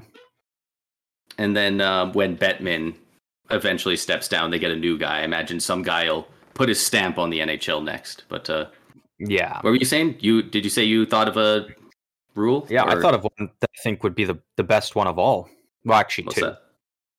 One, bring back the World Cup of hockey, and two, let NHL players go to the Olympics. Jesus Christ! Like it blows my mind that we're, we've gone to through the Olympics for the last couple years, and it's there's no NHL players in. Like I think that's just terrible. We're just Like, like it's we're just gonna miss out league. on McDavid and Crosby playing on the same team in the Olympics. We're just gonna Yeah. miss out on that. Or even if we don't miss out on it, it's not gonna be the Crosby that everyone knows. It's gonna be a- like a forty-year-old Crosby. Like we deserve to see these two generational talents playing together at their peaks. Like, come on. Yeah, exactly. Right. Yeah. Um, before we do move on, I just want to throw in there real quick. Well, since we were talking about uh, um, salary cap in the playoffs, um, I, there's no way I haven't mentioned it to you at one point or another because I love bringing this up. But uh, Tampa Bay back in 2015 moved a notion forward to the league to introduce a salary cap in the playoffs because Patrick Kane came back this. from Patrick Kane came back from injury uh, for the Blackhawks, and the Blackhawks beat the Lightning in the 2015 finals. Mm-hmm. And uh, 30, or I guess I don't know how many teams were in the league at that point. Probably 30. 30. Uh, yeah. 28 teams said no, and the St. Louis Blues agreed. The St. Louis Blues huh. were the only team that agreed with the Lightning. So shout out to the Blues management for being cool. But uh, everyone else was like, no, we want to try and abuse the same loophole. Yeah, well, speaking of that, actually, no, I'm not going to dive into that. I was going to dive into Mark Stone being a crybaby and whatnot last night, but whatever. He'll be on LTIR in no time. Yeah, he didn't like he didn't like getting hit, and I get it, I get it, but you know, I don't get it. It's it's it's still professional hockey. You can't I get people being like, you shouldn't be throwing hit big hits in the preseason, but sure, why not? Why not? If you're if playing a hockey game, it's if being I'm a televised. 26 year old, yeah. If, if I'm a 26 year old that's, you know, on a PTO and fighting like hell to get a chance to play in the NHL finally, you do whatever it takes. If you got to go out there and yeah. just be a fourth line grinder that puts up, you know, 10 hits is good defensively like if that's your game you should you should be allowed to and it's also mark stone wouldn't have got hit the way he did if he didn't slowly go into the corner and lazily play the puck like treat it like an actual he, game he's he played the puck like he knew it was a preseason game like, yeah, he thought he was like playing shinny out there and that i was gonna say and you know what? i've seen guys in scrimmage play harder so yeah you know it's and, and, yeah Exactly. You, you got to take it seriously. These guys are fighting for yeah. a roster spot yeah, like he already knows he's he's the captain. He's making a cool whatever ten and a half mil, nine and a half mil, whatever it is. This this kid's fighting for his life to to get the chance to play in the league. So I I 100% applaud him for that. And you know what? Look at it now. That's a highlight reel thing, and the Kings could be looking at it like, well, shit, like maybe we should give this guy a chance if he's already, you know, you know, I in preseason, if he plays another game uh, for the Kings now because after the game, Mark Stone said, Yeah, well, at least I'm never going to see this guy again. And he clearly got very heated. The LA yeah. Kings will bring him up to play against the King, the Knights later this season. You just know they're going me, to now, and it'll get right into me, their heads. Well, it reminds me similar of when Matthews came to the league and that that Scott Sabourin guy was kind of trying to fight him, and Matthews was, you know, very in a very douchebag manner. Was like, going around to look at the back of his jersey and be like, who is this guy even? And then later on in the year, that, that same guy goes out and scores a goal against the Leafs. I'm pretty sure it was.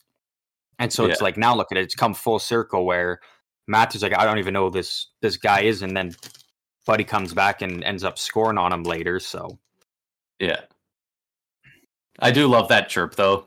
I lo- I I do like when the whenever some guy comes up and starts beaking at him, and the other guy's like, who? What? What's the? What's your name? Who the hell are you? That's a that's a, always one that I think is a bit funny. I think doing the gesture of following the guy to look at the back and like would be like, yeah, you're. I haven't seen the clip you're name. referencing. I don't know. cadence is obviously important. You know, don't follow him to bench to do it. But yeah, it, it's pretty di- like I, I mean, making the chirp is fine, but I think you know trying to get behind him and look at his jersey and whatnot. I think that's just taking it a bit too far. But yeah, um, but yeah, I mean, I think it. I think it's awesome that that kid's going out there and showing Hill. It doesn't matter if he's going up against the. He's made more waves than like Hill. any other rookie in the preseason. Like, yeah, he's got his name exactly right. Like it's kind of the biggest thing to come out of of a guy, you know, trying to make his mark since uh, last week when Logan Cooley put up that highlight reel goal. Oh, that's true. That was a nice goal. It was a fucking very nice goal. Their all their goals were nice, dude. I was watching that game. They or at least uh, a bunch of the highlights from it, and like they looked freaking good. Like they do, yeah. Their their one goal was on the power play, and I think it went through the hands of every every guy on their on their power play unit, and it was like all of them made pinpoint passes. It was a nice finish. Like That Yeah. that does not look like anything I've ever seen from a Arizona uniform. I'll say that. Yeah, ex- exactly right. Um, so is all we all we have left is the NHL ratings. Do we want to? How? What time are we at? Do we want to do that now, or do we want to kind of uh, maybe cut these up into two separate episodes? Um, I don't think it's a big enough thing that we can do that one on its own. Okay. I was think wondering how much of a deep dive do you want to do? Because we can do this like surface level, or like it. I mean, we could talk about anything hockey all day. So we could deep dive it, or we can just probably I run would say over probably it just surface level, unless Yeah. something's like super egregious or something. Because Yeah. I, I don't know any of these really. Like I know, I know a couple, but I don't really know too much about them. So Yeah. if anything's egregious, we can dive into it. Yeah, Um, and we could just talk about it briefly. We don't have to. We don't have to get into a whole thing of this guy compared to this guy. Like it's Mhm. uh, we know what's up. Yeah, Um, yeah. But you So- you got the, the list here, so you can you can take her away. yeah. So they've got one, two, three, four, five, six. So I guess we'll just go over. They've got the uh on the EA Sports for NHL 24 on their website. They've got uh every category. You know, left wing, right wing, left defense, right defense, center, and goalie all broken up, and they've got the top 20 guys from each from each position put on here uh, based on their overall. And we're just going to go over the top 10 for each position. Uh, we don't have to go to the top 20. Okay. But uh, let's, uh, I guess let's start at the obvious one. Let's go center. So, number one, obviously, Connor McDavid at a cool 97. He should just they should just make him a ninety nine. Like You see, it's such a I cool see- thing that NFL does. With uh, but actually no, never mind. I gonna dive see- that's different. I see two massive things that people talk about with these ratings, but they both contradict each other. One thing is everyone says McDavid is so sick, he should be 99, which I don't necessarily disagree with. But then Yeah. everyone also says they don't properly rate defense in these games. And I'm thinking, okay, so Connor McDavid is obviously insane, but uh, 99, he's not playing Patrice Bergeron level defense for a forward. Yeah. So uh, both of them are definitely good points, but I feel like you can't have both, you know? Well, and it's also the other argument people make is is Madden does the like the 99 club where they make a big thing of when a player is is good enough they get a like a 99 a perfect rating. But the thing is is it's so different in the NFL because you have so many different positions where when you've got guys in that 99 club it's usually only one player from each position because you can't Yeah. compare you know quarterbacks to to wide receivers or defensive linemen Or but safety. Yeah, it's not going to work. in like their own category. That's the best of the best that they get. I think that's awesome. The NHL, you can't really do that because it makes no sense in any way to be like, you know. so what do you do? Like a, a nine? Like you can't do a ninety-nine for each position because Yeah, McDavid can't has to have- clearly be the best player in the game. Yeah, you can't give, uh, you know, two guys who, in my mind, are pretty close in skill in uh, Kucherov and, and uh, Pastrnak. You can't have one of them be a 99 and then the other like like a 93. Like that would Yeah, exactly. that, that would feel right? disingenuous to have them be that different. Yeah, it, it just it like I get the argument, like, but Yeah. I don't, I don't know. Alright. If they do one day, I think that's awesome. If not, I'm not losing sleep over it. So Yeah, yeah. A lot of people take these really seriously, especially Yeah. when you can go in the uh, every year when I get the game. First thing I do, I open it up and I go and I edit a bunch of the overalls. Like you, it you can change them if you want. Like you don't have to yeah, play by the exactly rules. right. But anyway, uh, number two, uh, we're going through the top ten centers again. Uh, this is Draisaitl, ninety five, two overalls lower. Okay, that's that's fair. I got no complaints with that. Uh, tied with him, so call it two and a half. Nathan MacKinnon, also a 95. Okay, Uh, number four, Sidney Crosby, 93. yeah, there it is. I'm I'm I love that. Yeah, I think that's yeah, awesome. I'm I'm glad they still recognize how good Crosby is because he Yeah. really is still that tier that's like higher than elite. Yeah, because like he doesn't get those like you know flashy goals really like McDavid, uh, Matthews, MacKinnon gets, but you know exactly what you're gonna get from him all the time, and you're you're getting consistency throughout the entire season. Like it's, it's never you can't ever really be like Crosby had a bad game tonight. Like Yeah. if he was better, we would have won. Like you don't ever really have that conversation with Crosby. I don't remember who said it, but I heard it a couple years ago, and I just I this quote lives rent free in my head about Crosby. He is the most elite grinder that has ever played hockey.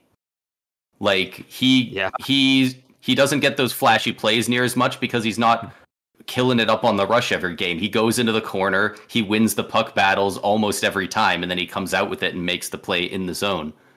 Yeah, So- exactly. Yeah, But, he is uh, the flashiest grinder. Anyway, uh, Crosby at four. Uh, again, tied with him at 93 overall. Uh, in fifth, Auston Matthews. Cheeks. Cheeks. Then we got three people at tied at 92. Uh, Elias Pettersson, Aleksander Barkov, and Brayden Point. That's a good group to have together. Those three. Yeah. I I don't have an issue with that. I would personally have Barkov maybe down at a 91. I know that's not a popular opinion because uh, people love calling him the most underrated player, which I heavily disagree with. I almost think he's overrated at this point just because he had that tag for so long. I was gonna say, how can he be the most underrated player in the league for like five years in a row? Like, if everybody's saying he's underrated, I don't think he's underrated anymore. Yeah. Huberdeau was more underrated when he was still on the Panthers for a while there. Yeah, because everybody But, would just uh, want to talk obviously- Barkov. Yeah. Obviously still an incredibly elite player. Like 90 um, me putting him at a 91 is nothing to sneeze at. I think you can just make the argument he should be a 91 based on the playoffs last year. Yeah. Like he was Um, fucking bad. By his standards, and- at least. And uh, I'll cheat a little bit and I'll go to the top 11 just because there's uh, three players uh, going all the way to a point 11 uh, that are tied at 91. That being Jack Hughes, Tage Thompson, and Jack Eichel. Wow, yeah, good for Tage Thompson, man. Fuck, well, well Yeah. deserved. I definitely get people saying that like they don't know if he should be that high after only two years of really elite production, but like not only was it really good production, but when you watch him on the ice, you can see it. Like these are not Yeah. accidental numbers. He the he he plays like a Like 91 he overall. carries that Buffalo team. Yeah, like he, Yeah, he's more He is than scary whenever he steps on the ice. He could very well be up in that 93 by the end of the season. Like, Yeah. he's still continuing to just get better, which is crazy considering what we're already getting from him. All right. So we did in the centers. What do we want to go next? Want to go wingers? Yeah, let's go. Let's go wingers. All right. So for left wingers, uh, number one, the only one at a 94, Matthew Tkachuk. Okay, yeah, I don't got anything against that. Well, uh, save uh, save uh, that for a second because at number two, with the only one at 93, Artemi Panarin. That's too high. That's way too high. Yeah, I I'd have him. He produces points really well. I might still have him at a 92. Definitely a 91 or a 92. I I- think I 93 him is a like, bit much. I, I guess it depends on who's coming up next, but I would not Yeah. have him that high up based Yeah. on. Yeah, based on think the guys just a I'm looking at high. just after him, it's uh yeah. Both of these guys tied at 92. These are probably the only two guys I would have over Panarin. So like at most I'd have Panarin at fourth, maybe fifth. yeah. Um, but both at 92, he's you have top Jason five. Robertson and Kirill the Thrill Kaprizov. See, so I, I would have Kaprizov. I think you, you could have Panarin and Robertson on the same. One, I think both I'd of them being a Kaprizov higher. 92 and Kaprizov being a 93 would be better. That's what I would have. Yeah, Kaprizov is Yeah. just so good. yeah. Um, at fifth and sixth at 91, uh, Alexander Ovechkin and Brad Marchand. Okay, yeah. These I I got a little bit of a bump down just because they're a little bit older, but I might I I don't like him, but like I'd probably still have Marchand at a 92. Um, personally, I'd probably move Ovechkin down like one. no. I think I think Ovechkin's fair like that, but I think yeah, I think Marchand I would bump up one Yeah,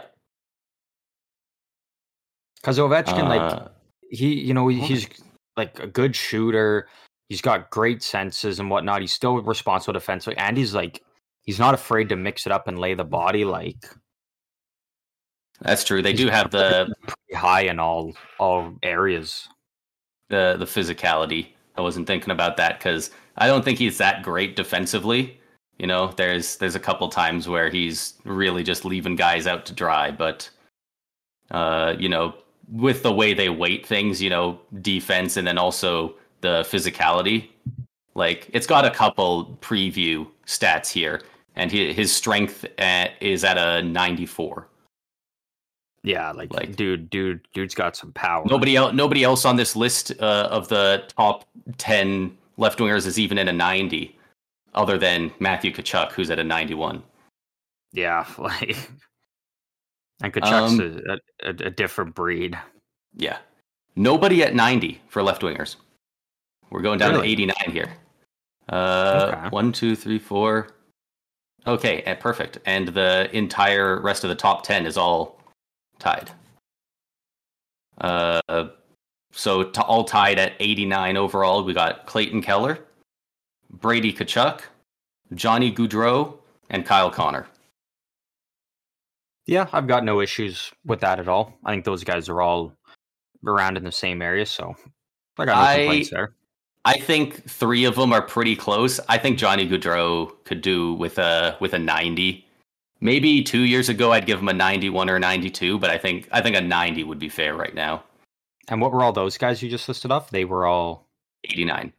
A nine. Okay, yes, you know, yeah, I I, I would be okay 'cause he- with Gaudreau being. Gaudreau seems better than those three by a bit, but he doesn't seem on the level of anyone above. So that 90 Yeah. spot would be kind of a sweet middle. Yeah, and I think you know if he, if he plays a full season with Fantilli and Laine, you could see that even bump up. If he starts right. popping off with those two, I could see Oh, them, yeah. them bumping him up a bit. I think uh, I think that top line in Columbus is uh, about to feast a little bit more than people realize. If Fantilli is uh, is ready to be that guy, playing with uh, Laine A Gaudreau, that could that could be huge. Yeah, Um, moving on to right wingers. Uh, honestly, the this first one is probably the biggest issue I have in the top ten here. Actually, never mind. There's one really bad one. This is probably. I guess I haven't even looked at the other three, but this this one's the worst so far. I'll say. 'Kay. Um, so number one, David Pastrnak. Uh, what do you think he's at for overall? ninety three. 95 overall, David Pastrnak. Oh. That's the same. Him the same as Draisaitl. That's the same as Draisaitl and McDavid. And MacKinnon. MacKinnon. McDavid's. oh. MacKinnon. Yeah, MacKinnon. Sorry. Honestly, I will say actually, I think McDavid fucking loves City's ninety seven because that's his number. I don't doubt that he pays him fucking nine thousand seven hundred dollars to have him be that overall. Hockey guys love their specific numbers. be. And I get the argument. He yeah, Pastrnak just put up, you know, What 60, 61 goals? Like, I wouldn't put him near on the same caliber as a MacKinnon or Draisaitl. yeah, that one, that one's too high. that's a bit much. And I think you know Uh, what I think with with some of the guys Boston lost, I bet you see Pastrnak take quite a bit of a hit this year. And if he if he Oh, does yeah. the same thing, then I think he's more than than fair for that rating. But I was gonna say if he puts up sixty again without Bergeron on his line, like nothing but respect. yeah, like if he's doing it with fucking Charlie Coyle as a center, then Yeah. then all the power he he deserves that. But not only was he playing on a very good li- stacked line, that team was historically Yeah. good. I Yeah, mean, yeah, right. Like why is he ninety five? it gets exhausting saying that uh, as he is. can we say this guy is this good because the, his team is good? Like I don't like that argument, but Yeah, when when they beat the league record for wins by three in a hundred what is it like a hundred and thirty year old league? Like that's ludicrous. Yeah. Um. So anyway, Pastrnak first at ninety five. Second, the only guy at ninety four, Nikita Kucherov. Yeah. I'm okay with that. Yeah, I I would definitely have both of them at a ninety four. Yeah. I think I think they're a very I think they're really close at this point. Uh, one's more of a playmaker, one's more of a sniper. Uh, you know, it's a one A one B type situation. Yeah, like I, I wouldn't put Kucherov up there, um, with like you know Draisaitl and, and whatnot. But I, I, in no world would I say Pastrnak should be above Kucherov. Yeah, there's there's no way. Um, making it real easy to start off here. Uh, in third, the only guy who's a 93, Mikko Rantanen. Yeah, you know what? I'm I was indifferent on him f- for the first bit, but I'm I'm really starting to see his his overall just complete game. You know, from mm-hmm. on both ends of the ice, and he does everything. I'm okay with that. I would I would probably move him down one just because 93 he's on par with Crosby, Matthews. Like I feel like he could go yeah. down one and be more more closer to a, a Brayden Point. But I mean, one overall of difference. Yeah. Uh, number four, the only guy at 92, Mitch Marner. Yeah, I'm I'm okay with that. That's fair. Yeah, I think that's I think that's a perfect rating for him. Uh, number five, the only guy who's 90, skipping over 91, Mark Stone. Yeah, he's, he's probably got a durability rating of zero, so it's like, yeah. so I mean, I feel like that's got to take a bit of a, a bit of a hit to his rating. I can't imagine durability counts into it too much. I know a lot of people yeah, say that uh, defensive stats don't, and you know what? I don't think the shot blocking or the stick checking do really, but I think defensive awareness counts like quite yeah. a bit. Yeah, that and offense awareness are kind of the two biggest ones that that control an overall rating. Yeah, which I, I will say, like he's probably got good defense awareness, but yeah. no durability. He's made of glass, so. Um, and then down at 89, we have one, two, three guys. Uh, we got Andrei Svechnikov, William Nylander, and can you guess the other guy who's an 89 right winger? I, I'll give you a hint. Head, no. I'll give you a hint. You can't guess the team he's on because he doesn't have one. Oh, oh, oh Patrick Kane. Patrick Kane. Yeah, he, he should be a little bit higher. Honestly, I think he's the perfect guy to have in there at 91. Oh, you're you must be goofing on me. Dude, I'd put him at like an 87 at this point. No. He is not that elite player anymore. I mean, he's still a free agent. Like but that's cuz he had surgery and whatnot. Like he's just getting back on the ice now. Yeah, but you could still sign with a team. But eh, he wasn't even leading. He wasn't even like to have him up at a 90. Like he wasn't even leading the Chicago Blackhawks before he got traded. He wasn't points per game though. I don't know how much time he missed, so traded. that's fair. I know it was. Was it Max Domi? I would stop him up there because yeah, because like I like I think if Kane goes to even a decent team, I still see him being at least a point per game player. I think I think he's going to be closer around 70. I think he's he's starting to age out. He's still he's still good, and he should definitely be in the top 20. I think. But, he, uh, he's one of those guys like a like a Joe Thornton when he was I think like 37 or something. He was still a point per game because his hockey IQ is just so good, mm-hmm. and that goes such a long way when you you know you get a little bit older and you're you're not as fast and maybe your shot's not as hard as it used to be or something, but that hockey IQ can just make all the difference for those yeah. those aging players.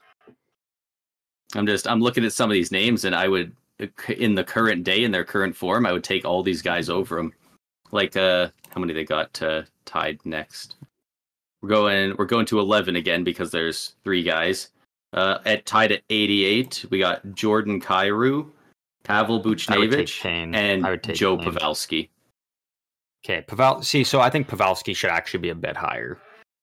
And again, that's just because like like he's he's 39 and he's still a point per game guy. I mean, he, what he just came back in the playoffs after an injury and dropped what was it four goals? I think it was four goals in a game. Like, I I think Pavelski should. I would even bump him up. I'd put him uh, at least in an 89.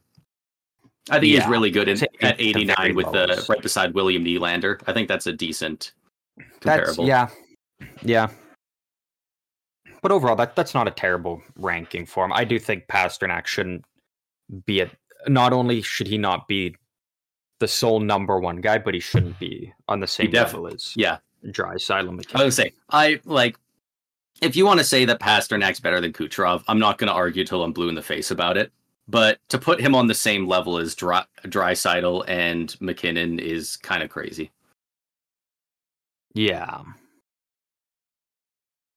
Um, moving to defense, we got left defenseman. Okay. Uh, number one, the only guy with a 94 overall, Roman Josi. Really? Josi over yep. Fox? I'm not. I'm not opposed to that. I'm not against that. Uh, this is this is for left defense. Oh, Adam Fox is righty, isn't he? Yeah. At least I assume so. I don't see him here in the top eight. Yeah. So yeah, he would be. so I'm, I'm That's assuming. Right. Um, down the only guy in second place, the only guy with a 93, Victor Hedman. Okay. Uh, he definitely. I think it was a I think it was a nine before last year, so his overall did take a hit. Uh, yeah, if you asked me last year, I'd probably have them tied together at at the top. Yeah, but I'd have them both at a 94. I definitely get moving them down uh, because of last year. Um, yeah, I'm hoping I'm hoping it for a, a bounce back this year for him. But given but last year, only to be knocked down one is isn't too bad actually. Yeah, like we've seen that um, the players before and they bump them down like four or five. So yeah, yeah, they they really some players they get the benefit of the doubt and some of them free fall after one bad year. We we saw in the span of like a year and a half, Erik Karlsson went from the number one defenseman in the game at a like a 93 all the way down to an 86. So yeah, like we've seen guys really just take the brunt of it. I'm just uh, flipping back over for a sec to find him, so to talk about him. Jonathan Huberdeau is an 88, 14th. Yeah, for left wingers. Like after the one oh. year, like he was a he was a 93 the year before, I think. I watched like, him in preseason the other night at the Flames game, and he looked good. So I, I think you he could very well see it him jump up this year. Yeah.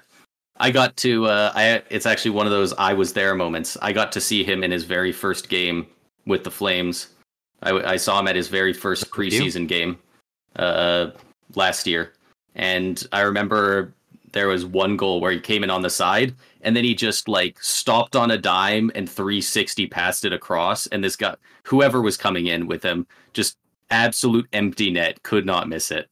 And i was like holy crap this guy is gonna light it up with the flames. I don't he came in so ready. I don't know what happened. It it must have been the coaching to me but yeah. We'll uh, we'll see under a new coach.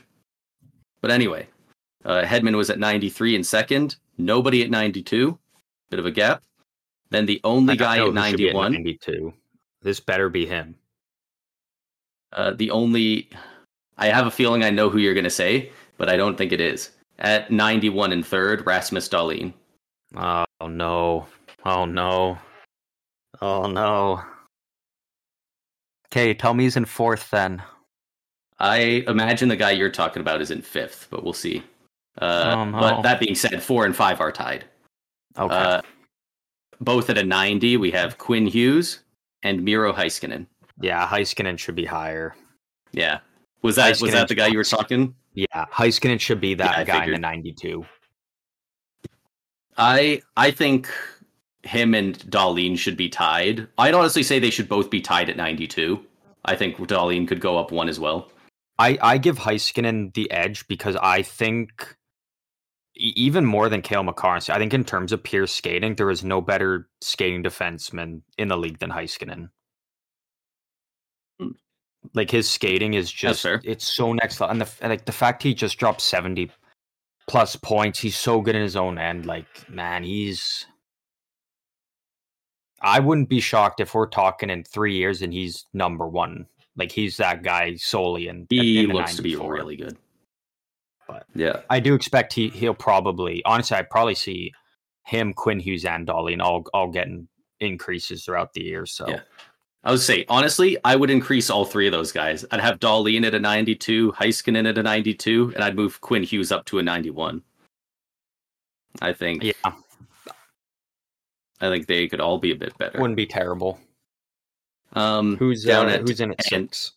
at six, seven, and eight, all at an 89. We have Shea Theodore, Josh Morrissey, and Devon Toews.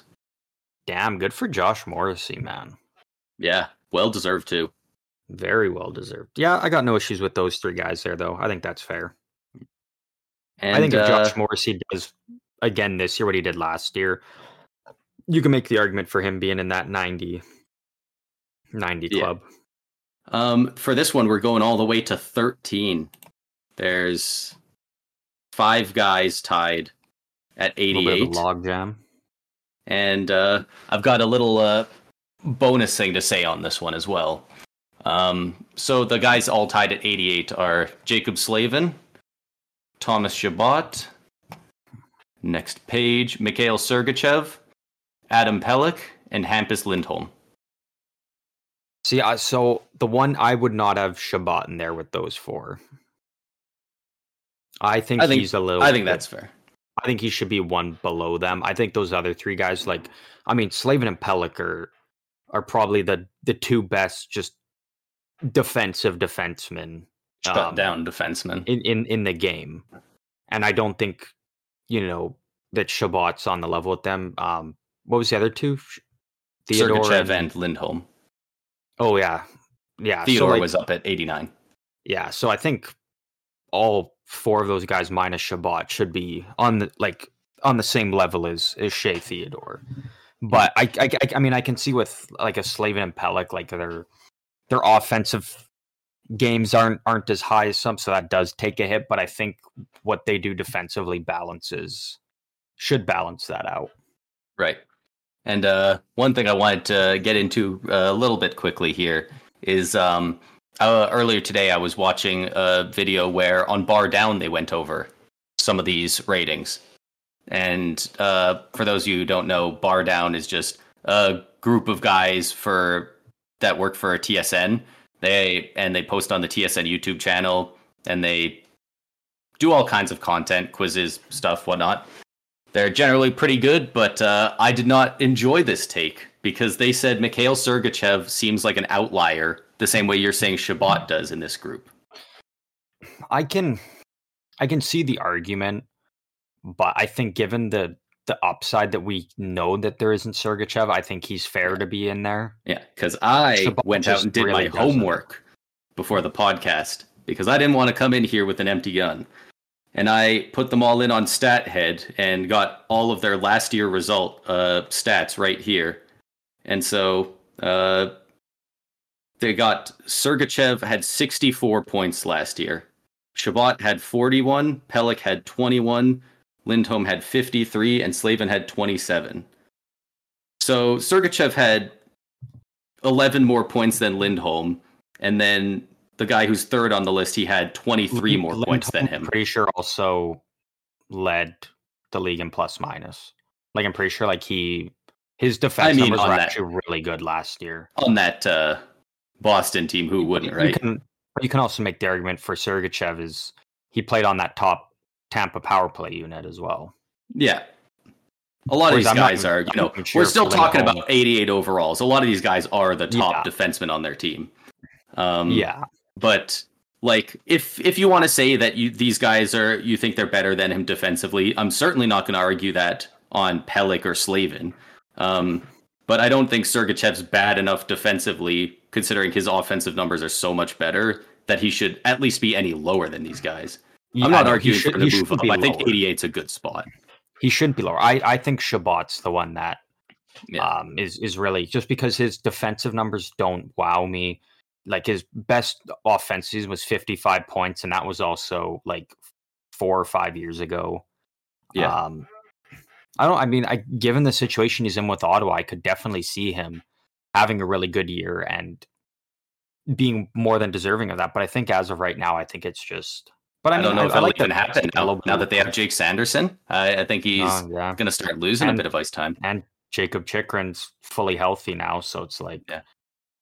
yeah, Yeah, yeah, I think but Chabot could have been moved down. overall. Personally, I'd replace him with uh, Zach Werenski, but Werenski only played like eight. Yeah, He only played like eight games last year, so it's hard to say, right? You can't. that, that one's it's hard to improve tough. a guy's overall when he didn't play. Yeah, exactly right. Um, now moving on to the the bit more sexy li- uh, list to look at for defensemen, the right defensemen. They Yeah. typically just, I don't know, they just seem to score more often. More, more rare defensemen as well. Definitely more left-handed defensemen. Um, so number one, uh, Cale Makar, ninety-five.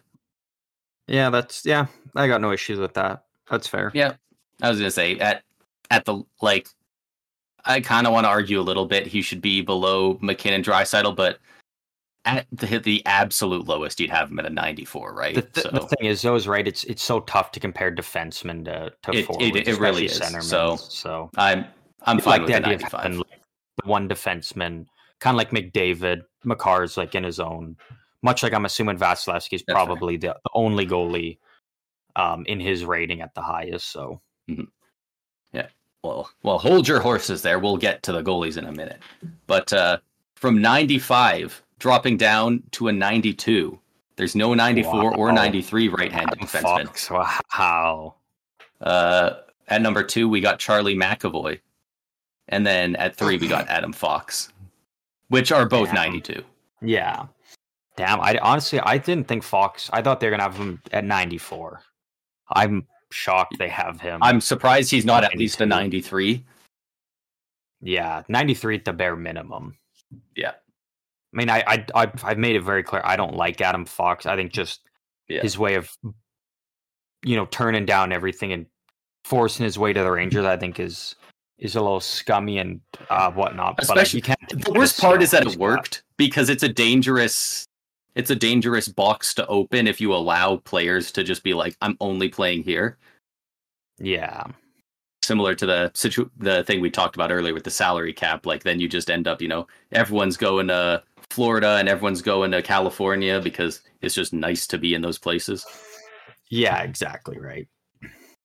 But uh, in fourth, the only guy at 91, Pittsburgh Penguins legend Erik Karlsson.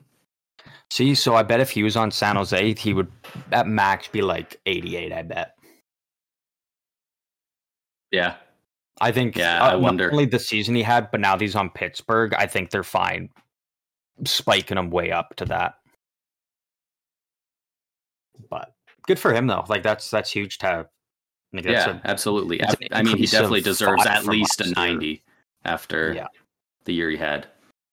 Um, a, like fuck. If he puts up, you know, I mean, if if it does happen on the Penguins and he drops hundred points again, 94 minimum. You, Two years yeah, in a row, you be like- 94 minimum. well, and then do you be like, fuck? He should be. He should be that guy in the 95, or he should be right up there with, you know, Makar Yeah. type of thing. Yeah, he I should be a, either 95 or 96 because if he did it again, that'd be two Norrises in a row. That's solidified. If you win two Norris in a row, you're solidified as the best defenseman in the league. Like, Yeah, uh, how exactly right. what what way around it is there? Like, if you're the best two years in a row, Exactly, exactly. and like honestly, you'd probably be in Hart consideration. I mean, honestly, should have been a bit last year at least. But I hate the argument that you can't win a Hart on a non-playoff team. Yeah, Um, Yeah. ti- uh, five and six, both tied at 90. Dougie Hamilton and John Carlson. okay, yeah, that's that's fair. I think, I think John Carlson's a bit high at this point. I think uh, his scoring has dropped off only a little bit, but he's pretty bad defensively. He was never good at it, and he's only gotten worse with age. Yeah, you can you can make the argument. I'm okay with him being on this that same page as But Dougie Hamilton, though. I was gonna say a 90 is not that high, so I don't hate the rating. I'd have him Yeah. at maybe an 89. Um, if for nothing else, I think he just fits in with this next group of two guys really well. At seven and eight, both an 89, Alex Pietrangelo and Drew Doughty. Okay, yeah, yeah. You know, so that, that that's more fair. And then how many people we got at 88? We got four at 88, and one of them doesn't have a picture. That's that's tough soak for him. At uh, 9, 10, 11, 12, we got Mo Seider, Chris Letang. Brandon Montour, and Aaron Ekblad. So yes, I think Seider's a bit too high because he was Yeah. pre he struggled last year. But I get it. Like he's a they they want to have those young defensemen kind of high up in there as some Yeah. of the best in the game. But I think he's An he's just not on 88 the level that An 88 isn't Montour a and crazy, No, but it's just when crazy level. when you I would personally have Ekblad higher. He's had injury issues, but I think Ekblad could be a 90. Yeah, Well, the last time we saw him healthy, like when he is playing, he is he is on. Yeah. Overall, that's not a terrible list. So I, I think they got most of those right. Yeah.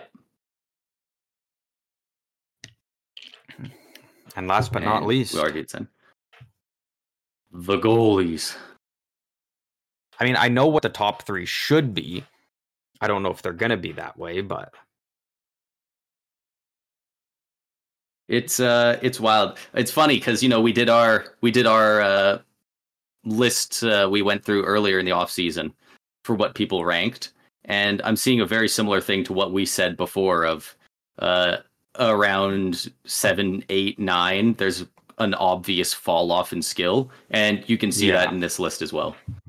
okay. Um, number one, the only guy at 93, just like you said, Andrei Vasilevskiy. okay, yeah, as it should be.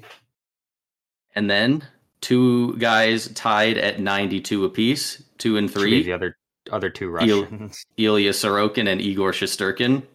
Yeah, that top three be. being uh, all Russian flags is, uh, damn, they putting something in the water there.